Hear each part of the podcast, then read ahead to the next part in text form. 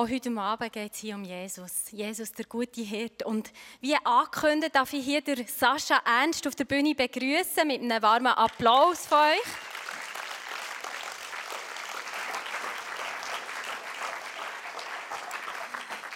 Sascha, ganz herzlich willkommen hier im ICF Thun. Wir haben sehr Freude, dass du da bist. Wir fühlen uns geehrt, dass du hier eine Message machst. Danke vielmals. Und eine Frage zum Start. Judith hat gesagt, wegen dem Betten. Und manchmal denkt man so, ja, Betten. Und es ist alles so weit weg. Ähm, werden denn die Gebete auch eins zu eins erhört, manchmal, von all den Leuten, die für die Verfolgten beten? Effektiv, das kommt vor. Also zuerst mal danke vielmals für die Einladung, für die Introduction, Marlene. Und äh, Judith war ganz sanft nervös, aber ich finde es super gemacht he, für das. Ja. Bravo. Ja, effektiv. Äh, ich finde, gerade für uns Westler ist es so wichtig, dass wir wissen, Gebet funktioniert wirklich. Ab und zu habe ich so den Eindruck, also in meiner christlichen Vergangenheit und Karriere, ab und zu so den Eindruck gehabt, als anständiger Christ tust du doch einfach beten. Das muss einfach, ob jetzt etwas dabei rauskommt oder nicht, wir beten das als einfach. Aber wenn du ein bisschen länger im Glauben bist, dann willst du doch, dass es ein bisschen effizienter wird. Und ich habe etwa zehn Jahre lang die Untergrundkille im Iran besucht. Äh, das ist sehr fantastisch, schnellst wachsende Kille weltweit. Und habe dort ein Interview mit einem Pastor, der verhaftet war. Er verhaftet worden ist aufgrund von seinem Glauben. Er war zwei Wochen im Gefängnis. Er hat nicht gewusst, ob er zwei Jahre oder 20 Jahre dort bleiben wird, ob er lebendig je wieder rauskommt. Er ist tagtäglich von der, von der, vom Verhörtrupp quasi in den Verhörraum geführt worden. Die Leute mit Händchen an, mit einer Sturmmaske an. Er hat nicht gewusst, was mit ihm passiert. Und das ist so eine Situation, wenn du nicht weißt, was auf dem Weg dorthin, die 300 Meter dorthin, weißt nicht, was nachher in fünf Minuten mit dir passiert, ob du gefoltert wirst, ob du stark geschlagen wirst oder nicht geschlagen wirst, was auch immer mit dir tun wird, dann zerbrichst du. Und er ist x-mal zerbrochen und, und hat sich in einem Waschbecken von 10 cm tiefem Wasser, das sich das Leben nehmen, hat natürlich nicht funktioniert. Und dann ist er in dem, in dem Ganzen drin, ist er einfach am, am Schreien und Verzweifeln und hat gesagt, Jesus, nicht einmal meine Familie weiß, wo ich bin, aber ich weiß, Gebet funktioniert. Und er ist am Bett dass, dass doch irgendwas wird Menschen mitkriegen, was mit ihm passiert. Und effektiv haben wir über Facebook angefangen, Hunderttausende und Hunderttausende von Christen mobilisieren für den Pastor in der Kirche. Da hat er gesagt, weißt du, in meiner tiefsten Zerbrochenheit, in meiner Panik, in meiner Angst, habe ich plötzlich gespürt, dass Gebet anfängt zu funktionieren. Gebet haben wir zum Teil drei Minuten aus Panik und Angst rausgerissen, haben wir Geborgenheit, Schutz, Liebe gegeben, bin ich wieder reingekommen in die Depression rein. Mit der Zeit habe ich gemerkt, dass Gebet so real sind. Zwischen den Gitterstäben durch im Iran, im Evin-Gefängnis, sind sind die, sind die Gebete wie durch ein Gouverne zu der Gitterscheibe reingekommen. Das Gouverne hat sich geöffnet und im Geist habe ich gesehen, was die Leute für mich beten. Leute, die viel für mich betet haben, habe ich sogar ein Gesicht hinter diesen, hinter diesen Gouverne gesehen und ich wusste, aus welchem Land das die kommen. Und mit der Zeit habe ich begriffen, Gebet funktioniert wie ein Telefon, Satellitentelefon, auf, ab. Also auf zum Herr, ab zu den anderen, die es hören müssen oder für mich beten. Dann hat er gesagt, Vater, jetzt muss das so funktionieren mit meiner Familie. Die wissen nicht, ob ich je wieder lebendig rauskomme, die wissen nicht, wo ich bin.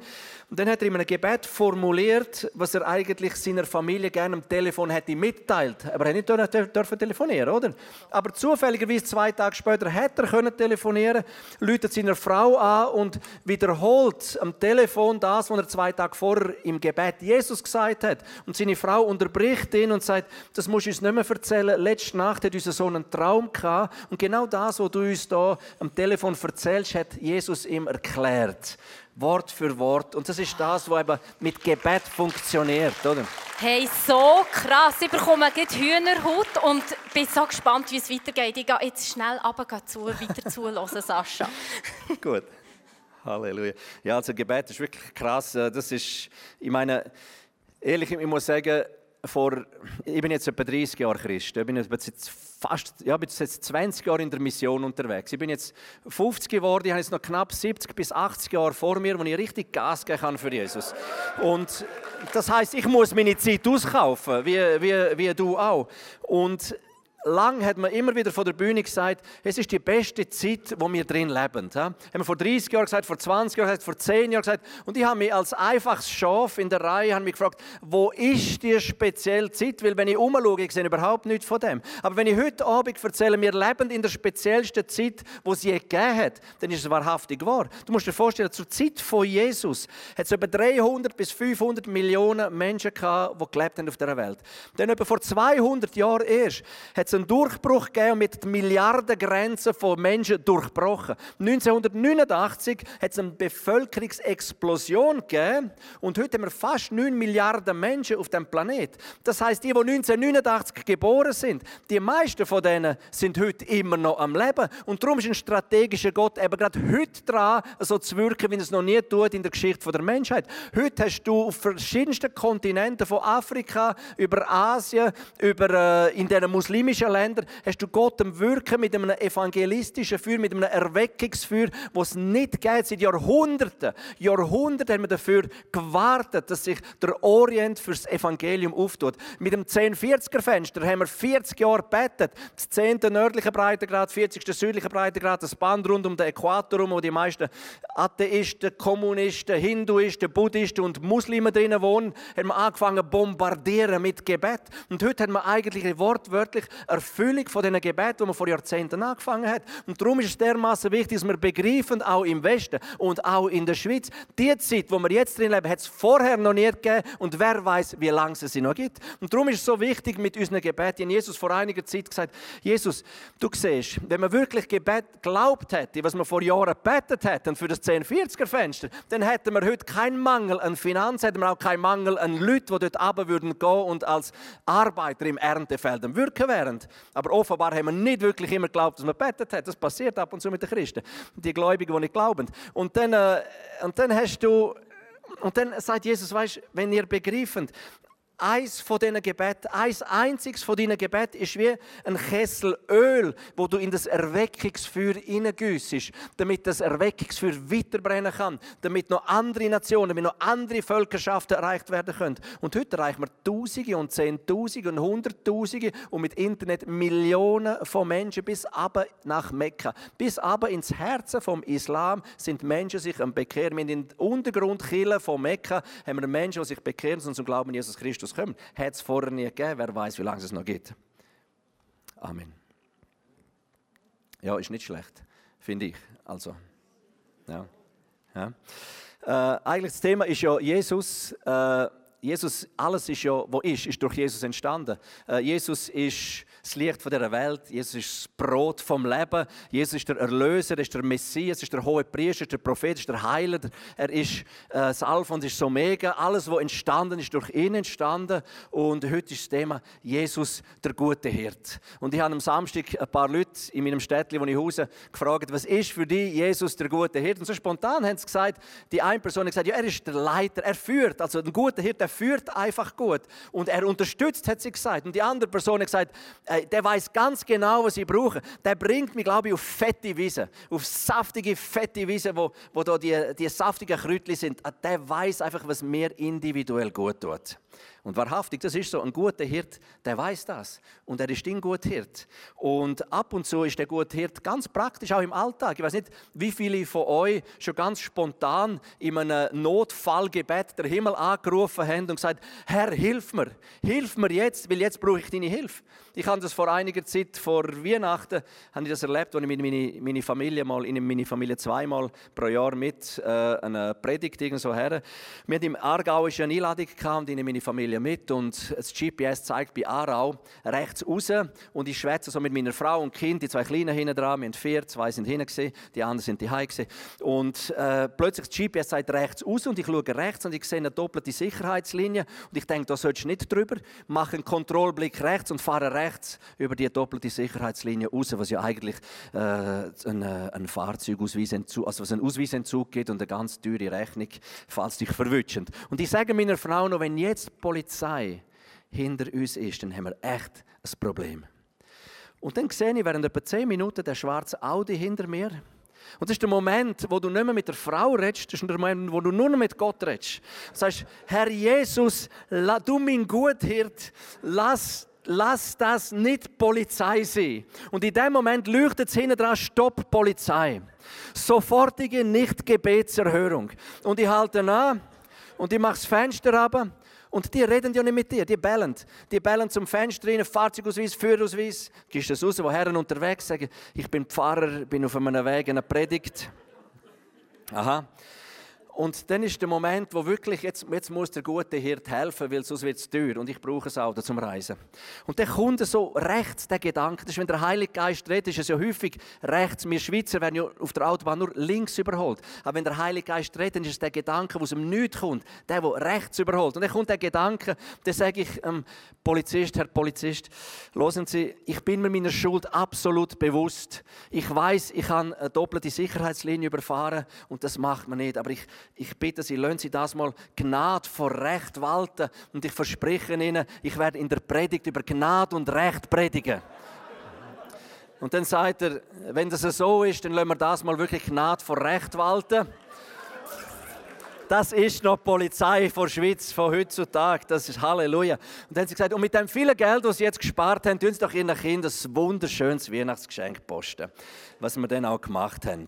Aber ich will die Geschichte eigentlich erzählt aus dem Grund, um zu sagen, Jesus ist ja nicht in erster Linie da, um der Diener, der Knecht oder die Magd oder der sein, der uns hinten nachhöselt und unsere, unsere Nöte aufräumt, wenn wir sie mal verhauen haben.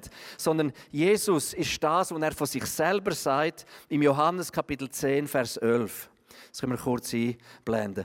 Ich bin der gute Hirte. Ich gebe mein Leben für meine Schafe.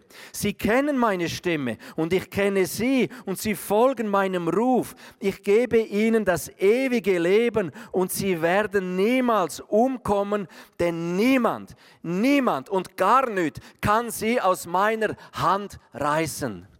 Leute, gibt es einen anderen Gott auf der Welt? Gibt es einen anderen Hirt auf der Welt, der sagt, ich lohne mein Leben für das Schaf. Und egal was passiert in diesem Leben, auf einer komischen Welt, in einer kaputten Welt, wo nicht vieles rund läuft, da kann dich nichts und niemand aus meiner Hand entreißen. Ich werde meine schützende Hand über dir haben, ich werde meine Engel um dich herum postieren, aber es kann dir nichts anhaben, wenn ich zuerst an mir vorbei muss. Ist das nicht ein wunderbarer Hirt? Und gleichzeitig sagt er aber zehn Kapitel später, im Johannes 20, 21, sagt er, aber wie der Vater mich gesandt hat, so sende ich euch. Dann fragst du, was wie? Etwa auch als guter Hirt? Ähm, wieso nicht? Das heißt in Johannes Kapitel 8, Vers 12, ich bin das Licht der Welt. In Johannes 9,5 heißt, solange ich das Licht in der Welt bin, bin ich bei euch, das Licht der Welt.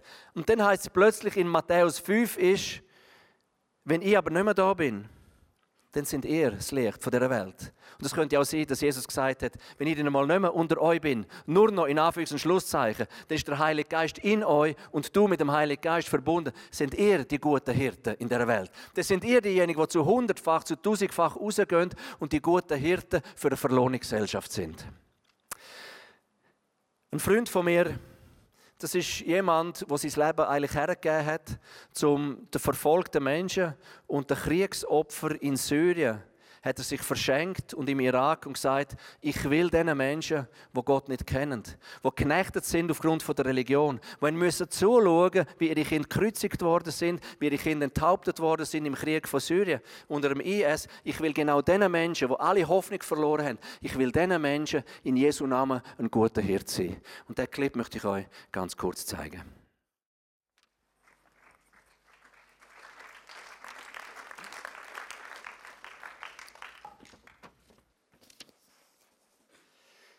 Die Hauptbotschaft, die er ihnen bringt, ist, du bist so kostbar für Jesus. Und weißt du, wie kostbar du für Jesus bist?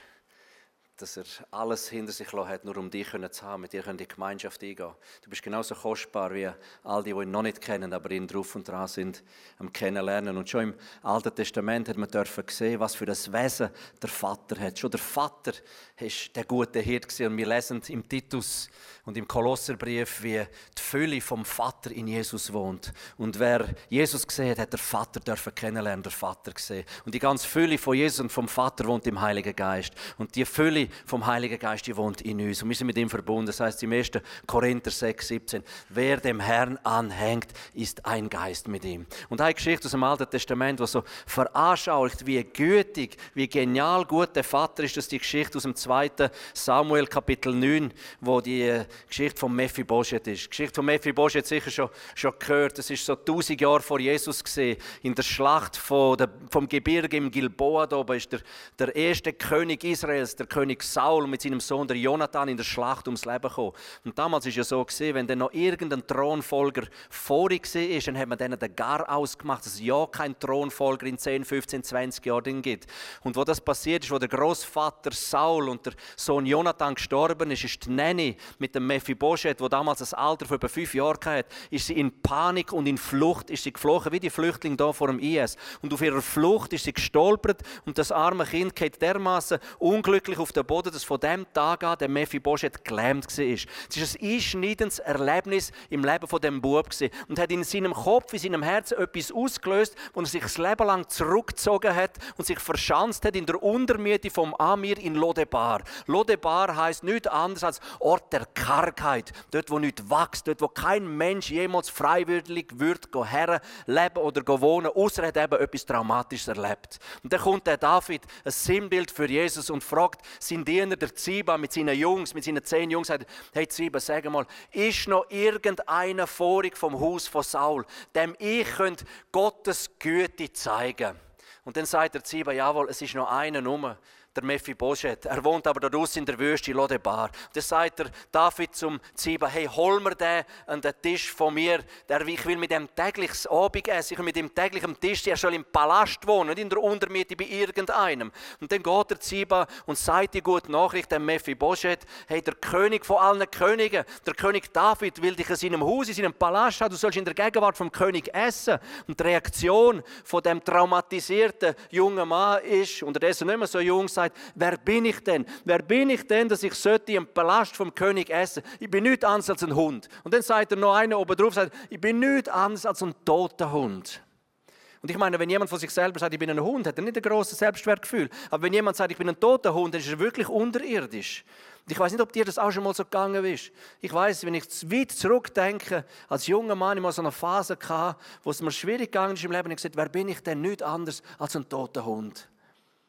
Und genau solche will eben Jesus aus der Wüste holen, das Zerbrochene wiederherstellen und etwas Gesundes daraus machen. Und dann zwingen sie den Mephibosheth mit seinem Sohn an den Palast vom König herzuholen und dann bringen sie da einen Stuhl und stellen den Mephibosheth auf den Stuhl. In dem Moment, wo sie ihn auf den Stuhl setzen und an den Tisch vom König herschieben, verschwindet seine ganze Lahmheit unter dem Tisch. Und er sieht eigentlich nur die Segnungen, die vom Tisch ist. Und sein kleiner Sohn, der Micha, steht nebendran und schaut an, wie seinem Vater, wie seinem Daddy wieder Würde, Heilig, Wiederherstellung zurückgegeben worden ist wie er geehrt worden ist vom König. Und der kleine Micha nicht anders können sagen, wie, wie groß ist mein Gott. Wie groß ist der gute Hirt, wo um meinen zerbrochenen Vater sich kümmert, wo ihm Ehr und Würde zurückgibt, weil er es verdient. Und das ist das, was Jesus in dir sieht. Egal wie zerbrochen du bist, egal was im Leben passiert ist, egal was im Leben von diesen Leuten passiert ist, er will ihnen Würde geben, Heilig und Wiederherstellung geben. Und darum schickt er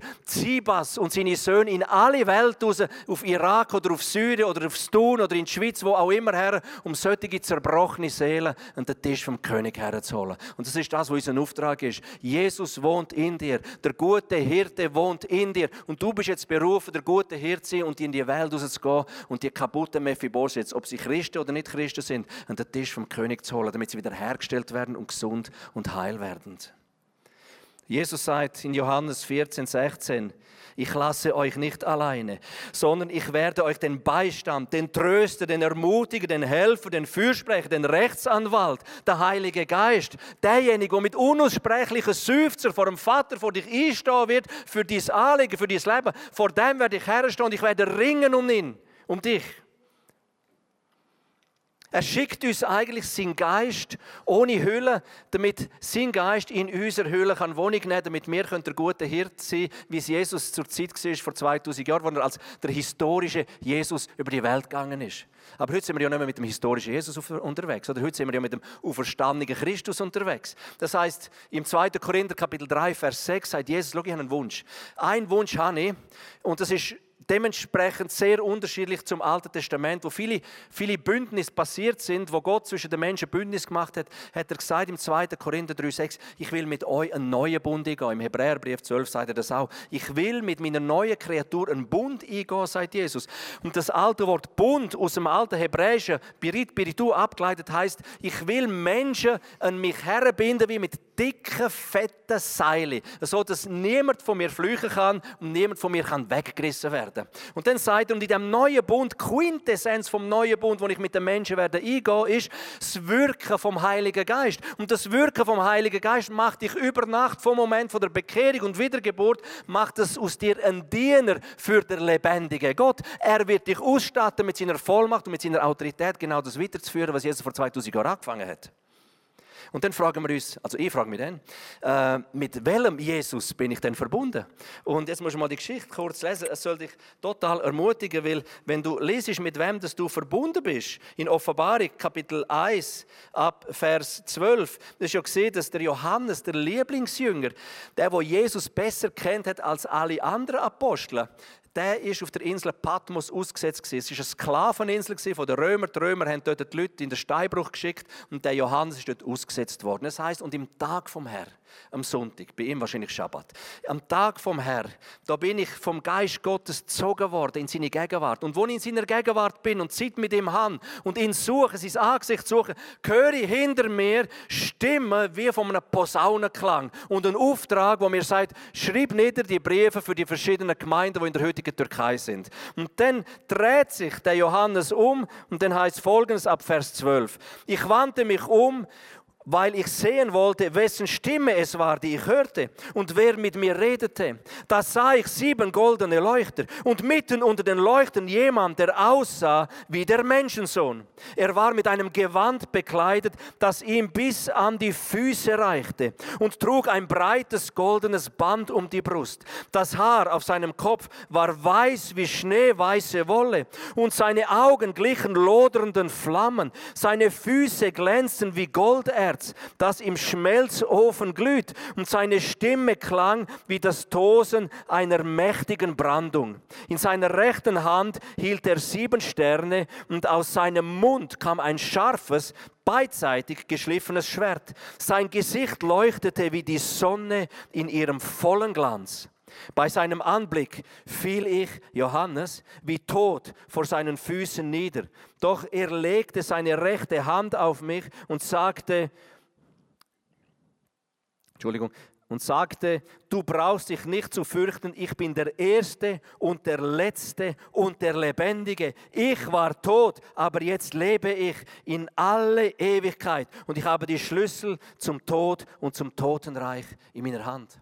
Und das ist der Moment in meinem Leben, in meinem kurzen christlichen Leben von 30 Jahren, äh, wo ich mit Jesus unterwegs bin, wo ich begriffen habe, mit wem ich verbunden bin. Dass es nicht mehr der historische Jesus ist, sondern der auferstandene Christus. Das ist der Moment, wo jegliche Furcht und jegliche Angst einfach zur Tür raus ist. Jetzt musst du dir mal vorstellen, mit welchem Jesus wir unterwegs sind, verbunden. 24 Stunden, 7 Tage die Woche, 52 Wochen pro Jahr, bin ich mit dem auferstandenen Christus in seiner majestätischen Form unterwegs. Ich meine, überall, wo wir herkommen, im Bewusstsein als Christen, wer wir sind, als Könige, als Töchter, als Priester in Christus, da bückt sich jede finstere Macht vor dem Jesus seine Knie.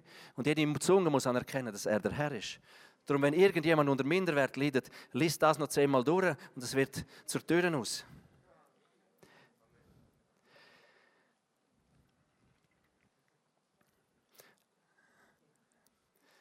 Ich habe vor Jahren, wenn wir vom guten Hirt reden, vor Jahren in Texas an einer Konferenz einen australischen Hirt kennengelernt. Der hat mir erzählt, wie er mit mehreren tausend Schafen in Australien von der einen Talseite auf die andere Talseite hat über müssen. Er mit ein paar Hunden und mit dem Ross und eben, wie gesagt, ein paar tausend Schafe. Äh, zwischendrin hat es ein Bächli gehabt, kein grosser Bach, einfach ein Bächli. Und jedes Mal, wenn er auf der anderen Talseite angekommen ist, hat er zurückgeschaut, ob alle Schafe nachkommen. Er sieht ein Lamm, wo immer wieder zurückrennt an den Bach Wasser saufen. Natürlich, als guter Hirt gehst du das erste Mal nach, nimmst das Lamm auf dein Pferd, auf dein Ross und reitest zurück zur Herde, weil ein guter Hirt lädt die 99 Gerechten zurück und holt das eine Verirrte und er holt es. Und das arme, leide Schaf geht zum zweiten Mal an den Bach ab und sauft Wasser.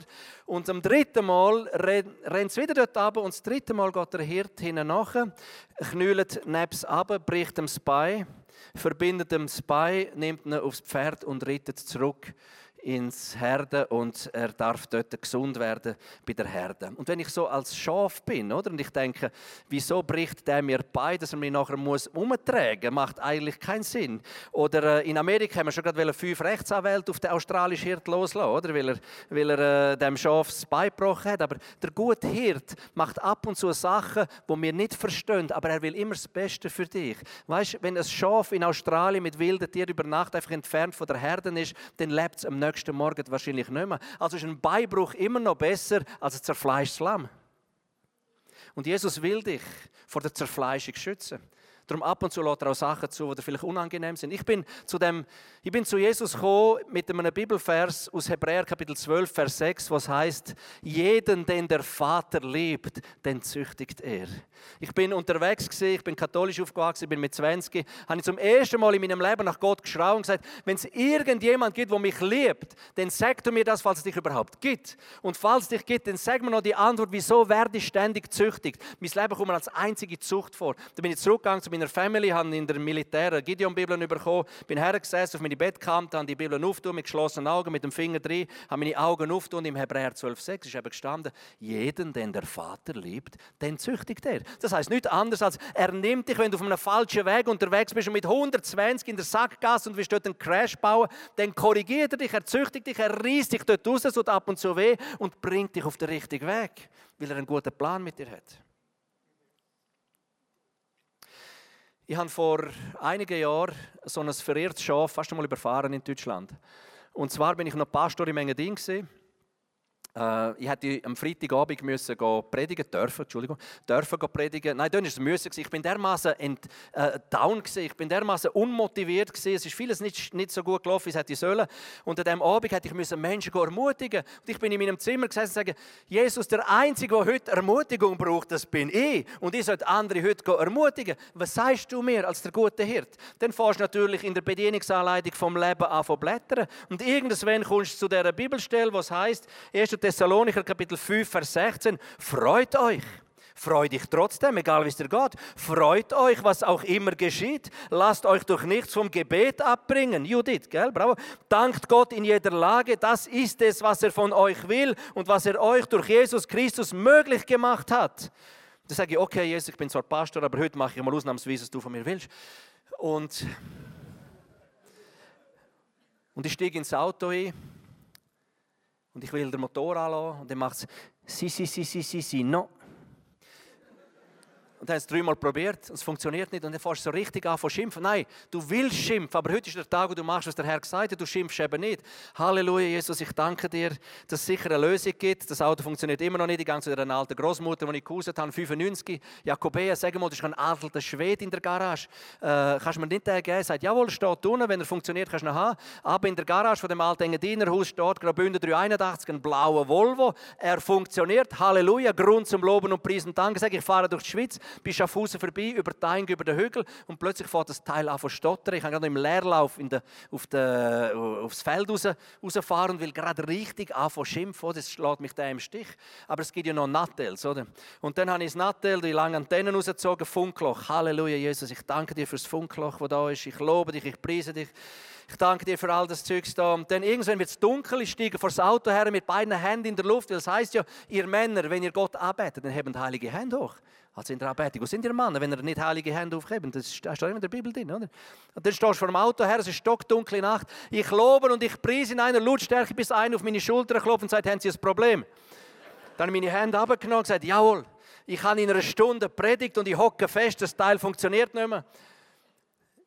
Ich, ich schleppe sie ab, hat er mich abgeschleppt auf die in eine Garage, abgehängt, haben mir viel Glück gewünscht, fahrt davon. Es ist stockdunkle Nacht, es ist Freitagabend, die Garage ist dunkel, es ist geschlossen. Halleluja, ich stehe vor der Garage, ich danke dir, Jesus, für die geschlossene Garage. Ich lobe dich und ich preise. Ich bin jetzt, es nimmt mich einfach Wunder, was du jetzt tust.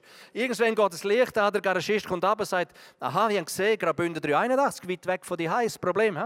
Und dann sage ich, jawohl, ich kann bald eine Predigt und es funktioniert. Dann kommt sie rein, hat er geschaut, die äh, Tauben aufgetan, schaut rein und sagt, Sie, das Teil, das ist kaputt, das muss man bestellen, das kommt nicht vor Mittwoch. Es war ein Moment, wo ich die Füße im Sack gemacht habe, in der Garage rumgelaufen und gelobt habe und danket habe und, und betet habe. Und irgendwann sagt er, aber ich kriege das her, ich bin früher auf der Montage gesehen, ich werde das Teil flicken können.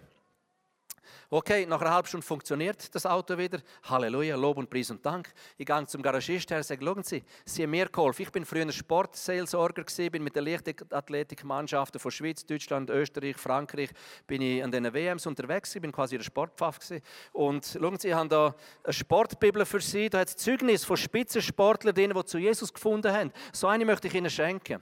Und dann sagt er, ist das nicht interessant? Meine Lebenspartnerin hat letzte Woche in Schaffhausen auf der Straße von jemandem eine Bibel bekommen und anstatt am Abend im Bett neben mir plaudern, liest sie ständig in dieser Bibel. Und jetzt schenken sie mir so eine Bibel. Könnte sein, dass irgendjemand mir irgendetwas sagen möchte? Ich gesagt, da können Sie aber Gift drauf nehmen. Ich fahre weiter nach Singen. Halleluja. Ich meine, jetzt habe ich wirklich auch Grund gehabt zum Loben und Danken. Ja, alles funktioniert. Und ich fahre auf Singen, Loben und Danken drinnen mit einer Hand in der Luft. Und dann sehe ich, wie auf der rechten Seite, nur die, Ampel, äh, die Laterne geschonen, sehe ich auf der rechten Seite eine junge Frau mit relativ High Speed Richtung Straße rennen kommt. Ich fahre ein bisschen langsamer. Die haltet nicht an, rennt mir vor das Auto her, ich gehe voll auf die Bremse, es quietscht und sie klatscht mit ihren beiden Händen mir auf die Motorhaube. Und ich denke, ihr den Vogel, ich hätte die fast überfahren. Und kommt sie, macht Türen auf und sagt, können Sie mich bitte mitnehmen? Jetzt habe ich gewusst, Ihren Vogel. Sagen Sie, machen Sie das immer so? Nein, ich habe den Bus verpasst.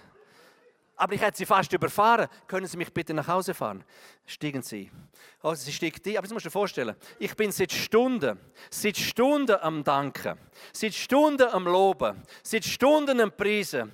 Der Geist fließt. Nach Stunden vom Loben und Preisen und Danken, mal tun als Schaf, was der gute Hirte auftreibt, bewirkt, dass man im Geist besser hört, im Geist besser schmeckt, im Geist besser sieht, im Geist besser empfindet. Und wie sie neben mir sitzt, habe ich den Eindruck, wie der gute Hirte sagt, sag ihr, sie muss keine Angst haben, sie muss sich nicht schämen, sie kann jederzeit zu mir zurückkommen. Und ich sage ihr, hören Sie, ich habe noch 20 Minuten bis zur Predigt. Ich kenne sie nicht, aber Jesus sagt mir, sie müssen keine Angst haben. Dürfen jederzeit zu ihm zurückkommen. Sie müssen sich nicht schämen für was passiert ist. Dann fährt sie an zu weinen und dann sagt sie, wissen Sie, als ich sieben oder acht war, habe ich mein Leben Jesus gegeben.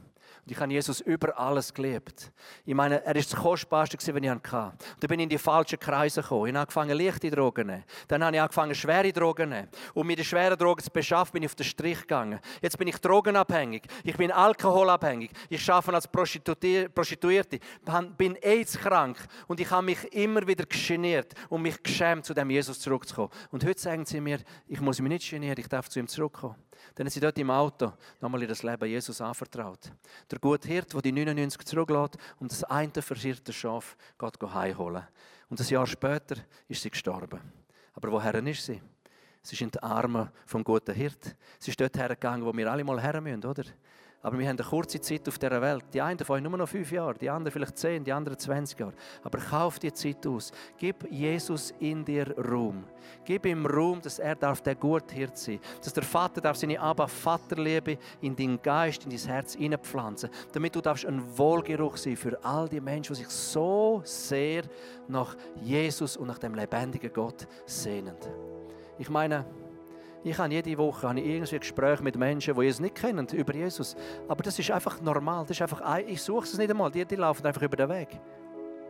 Indem sie einfach danken und loben und preisen und mir einen Lebensstil von 1. Thessalonicher Kapitel 5, Vers 16 angeeignet haben, damit der Hirte mir mehr Raum bekommt. Und wenn ich das als schwer begriffiger Christ das begriffen habe, dann tu tausendmal. Vater im Himmel, ich danke dir einfach für deine Güte, für deine Gnade, für deine Liebe, Herr. Und ich bin überzeugt, Jesus, du willst, dass wir, jedes Einzelne von uns, so ein guter Hirt ist, der aufgrund von deinen Impulsen, Geist Gottes, handelt und verirrten Schaf nachgeht oder diesen Mephibosheth, die irgendwo in der Wüste leben und sie zurück an den Königstisch holen. Ich danke dir, dass schlussendlich wir unser Promille geben und du deine 999, Jesus. Es ist deine Arbeit, aber wir müssen uns einfach dir anvertrauen, Herr, dass du verherrlicht wirst und dass du groß gemacht wirst, Jesus. Amen.